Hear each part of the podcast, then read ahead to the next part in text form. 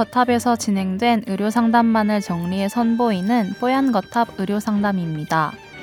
이번 상담은 2017년 10월 26일 뽀얀 거탑 123화에서 방송되었습니다. 건강식품을 잘 챙겨 먹어도 만성염증이 낫지 않는 이유는 무엇일까요? 건강과 질병의 회색지대에 대해 이야기 나눕니다. 뽀얀 거탑에 사연을 보내주세요. 건강 상담 해드립니다. 타워 골뱅이 sbs.co.kr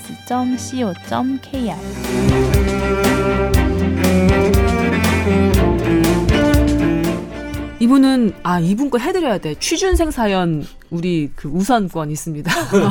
화이팅! 가슴 아파서 예 네. 취준생 사연이기 그럼요. 때문에 20대 취업 준비생입니다라고 적어주셨어요. 이분 아 고3 때 힘드셨나봐 폐결핵 한번 나 음, 걸렸다 나 나으신 적 있고 지금 165에 49kg밖에 안 되시는 예, 몸이 약간 마른 분이랍니다. 근데 이분은 계속해서 어디 어디 염증이 너무 많이 생기시는 거예요. 비염도 자주 걸리고, 네, 무릎에 그 까지고 가지고 이제 비, 염증이 생겼대요. 근데 잘 낫지를 않는다는 거예요. 계속해서. 예. 그리고 지루성 피부염도 계속 달고. 아, 2개월 전에 건강 검진 했는데 어, 눈에 띄는 거는 뭐 만성 염증 수치가 43.9로 간신히 정상 범위에 들었다고 하시고 골밀도도 낮다고 하시고 예. 어, 이분 취업 준비생이라서 뭐 자는 시간 일어나는 시간 다소 불규칙하고 스트레스 받으면 수면 약간 예, 장애도 있으시고 아, 하지만 밥은 서너 끼씩 잘 챙겨 드신다고 건강식품 잘 챙겨 드신답니다.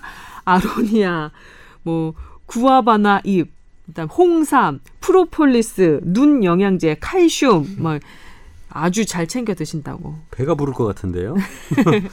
따로 하는 운동은 없다고 그냥 걷는 거 정도. 예, 이렇게 자기 정보를 주셨거든요. 예, 도움 말씀 좀 주셔야 될 것 같아요. 사실 이런 환자들은 병원에서 검사가 정상 범위에 이렇게 들어가고 원인을 찾을 수 없을 때 환자를 그냥 계속 저- 언제 다시 한번 와보세요라고 하고 사실을 해줄 게 없습니다. 아플 때까지 기다리는 것도 아니고 서운하죠 환자 입장에선 나는 분명히 아픈데. 근데 이거는 어차피 의료 체계가 그렇잖아요. 그렇긴 병이. 없는데 네. 막 약을 주고 하, 하지 못하게 하는 시스템이기 때문에 이건 뭐 맞는 시 그냥 규격된 시스템. 근데 이 환자는 자기는 병이 아니기 때문에 몸은 안 좋고 뭐 불편한데 아 그래서 받은. 이렇게 영양제를 많이 드시는구나. 그렇죠. 그래. 이게 사각지대 그러니까 병원에서 환자를 보지 못하는 사각 건강과 질병 사이에 회색지대에 있는 사람들의 상태거든요. 네. 그러니까 이 회색지대에 있는 사람들은 도대체 무엇을 어떻게 치료해야 되느냐라고 할때 다 겪는 이런 만성 면역 저하자들의 이 뭐 어떤 아주 교과서적인 프로토콜이거든요. 입술에 뭐 나고 결핵 걸리고 염증 걸리고 온몸 수시고 아, 아프고 남의 일이 예. 아니야. 이래요 뭐. 네. 어, 뭐 어떻게 하면 좋을까요? 사실 이거는 진짜 건강하게 살기 위해서 지금 많이 노력하시잖아요. 음. 근데 포인트를 좀 잘 못 잡을 수도 있다고 생각이 좀 들어요. 그럼 어디에 잡아야 돼요? 그 포인트. 음. 염증이 뭐 자기는 온몸에 있지만 염증 수치는 정상이다. 그건 사실은 염증은 아니거든요. 그러니까 바이러스성 염증은 사실은 염증이라고 좀 보기 어려워요. 어. 왜냐하면 우리가 균에 대한 염증이 생기면 이런 염증 수치들이 올라가거든요. 백혈구도 올라가고 뭐도 올라가고 막 이렇게 되는데 네. 바이러스 염증 되면 그런 게 잘 안 올라가요. 바이러스 염증이 이건가요? 비염이나 뭐 이런 것들? 지루성 피부염? 예, 뭐 이- 포진 뭐 포진 계통이고 아. 그러니까 그런 거는 이런 수치가 올라가진 않겠죠. 어. 그렇기 때문에 사실은 이거는 뭐 만성 면역 결핍자 형태이기 때문에 다른 쪽에 검사를 해야 됩니다. 사실 비염을 검사할 때 단순하게 그냥 염증 수치를 보는 게 아니라 좀 더 복잡하게 볼 수도 있어요 접근을. 어 그렇게 한번 정밀하게 한번 병원 쪽에 검사를 한번 해보시든지 뭐 에오시노필 이걸 한글로 뭐라 그러죠? 호상구. 어, 뭐 호상구를 측정한다든지 뭐 여러 가지 또 그 염증을 보는 여러 가지 수치 뭐 데이터들이 있으니까 그쪽으로 좀 정밀하게 가서 보거나 무릎 쪽도 사실은 특별하게 검진 안 하고 엑스레이 정도만 찍어 보신 것 같은데 조금 더 자세하게 무릎 쪽으로 검사를 한번 해보시든지 만약 거기서도 특별한 게 나오지 않는다라고 하면 그때는 뭐 한방적 치료를 해서 어, 아니면 뭐 영양학적인 support를 좀 받는다든지 전문적으로 음. 본인들이 본인이 찾아서 먹는 거 말고 음, 아, 어, 네. 아, 본인이 찾아서 먹는 거 말고. 네. 네. 신 교수님도 도움 말씀 좀 주세요. 이런 분들이 많죠. 현대 사회에는 스트레스도 많고 예. 특히 취업 준비하는 게 얼마나 그러니까. 스트레스가 되겠어요? 또 젊다고 너는 젊으니까 건강해야지 하고 자연 다, 당연스럽게 이렇게 막 또 치부해 버리는 게 있어서 더 서운한 사람들이 아, 예, 이분은 심신적으로 많이 이렇게 체력이나 면역이 저하돼 있는 상태인 것 같아요. 예민해서 스트레스 받으면 잠을 잘 못 잔다. 이것 또한 뭔가 수면 장애를 유발할 수 있는 하나의 요, 요인이기 때문에 저는 이런 분들은 잠을 잘 자야 된다가 키인 것 같아요. 우선은 요즘에 말하는 그 면역력 얘기하잖아요. 면역. 저는 잠을 잘 자야지 면역력이 충분히 유지된다고 믿는 사람이거든요. 저는 감기 걸리고 목이 조금 아플 것 같으면 잠을 그냥 충분히 자요. 그럼 또 회복이 돼요. 근데 그게 잠을 충분히 자고 싶다고 자게 되질 게 않거든요. 않아요. 맞아요. 저도 가끔씩 수면제를 먹습니다. 그잠 잠들려고 딱 누웠을 때 정말 안 나던 생각들이 그렇게 많이 쏟아지는지 모르겠어. 옆에다 그건 막 뭐- 노트 두고 싶다니까. 그건 우리 나이의 문제인 것 아. 그 나이나? 어, 알았어요. 네. 저는 그래서 잠을 잘 못 자는 상황, 특히 스트레스 많이 받는 상황에서 잠 못 자거든요. 음. 그리고 생각이 많아지고 그럴수록 더 못 자잖아요. 그럼. 저는 필요할 때 그냥 수면제를 먹어요. 어? 그래도 돼요? 예.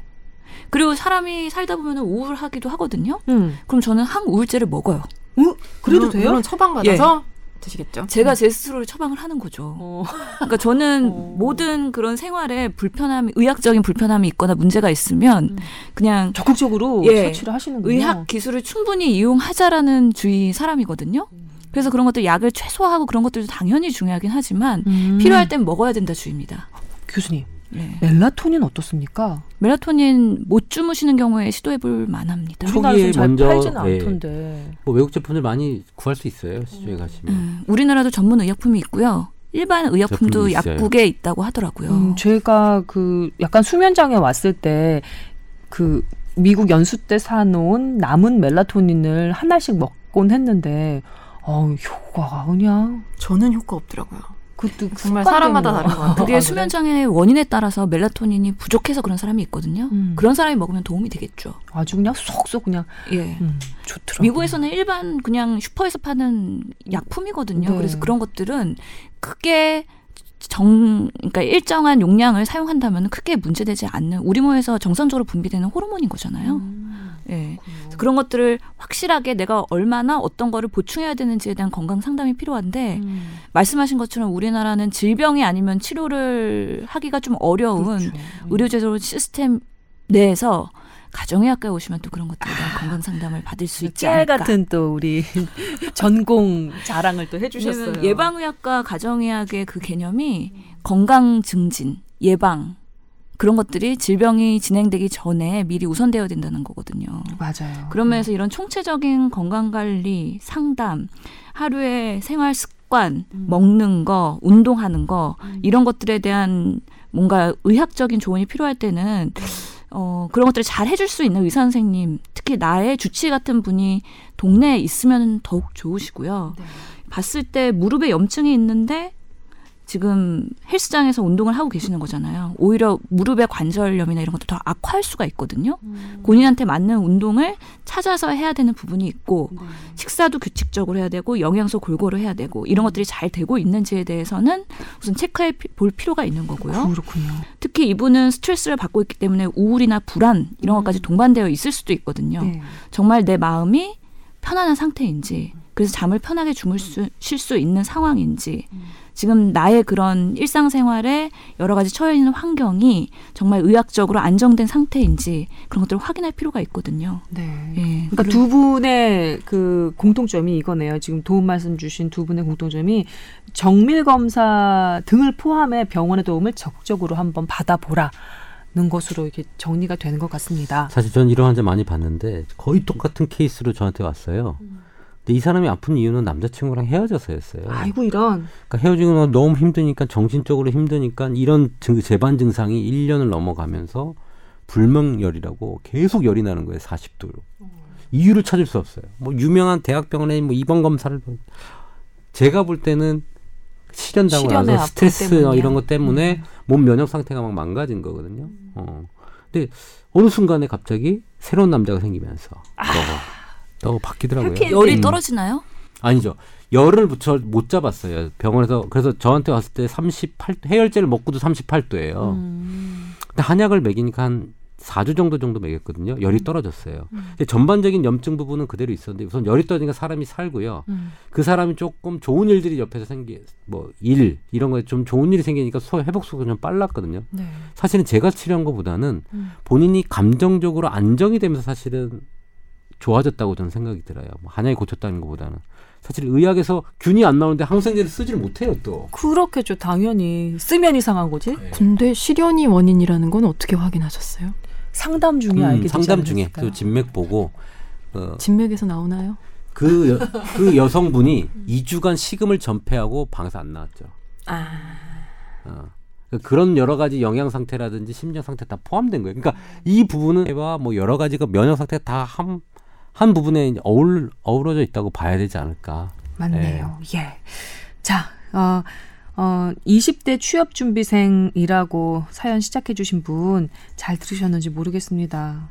아, 이분 같은 경우는 취업 성공하면 네. 그렇죠. 그러면 몸 상태가 갑자기 또 좋아지실 수도 있겠네요. 하여튼 그 전이라도 여러 가지 병원의 도움이라든지 이런 거는 좀 예, 받아보시는 게 좋겠다. 그런 얘기였습니다.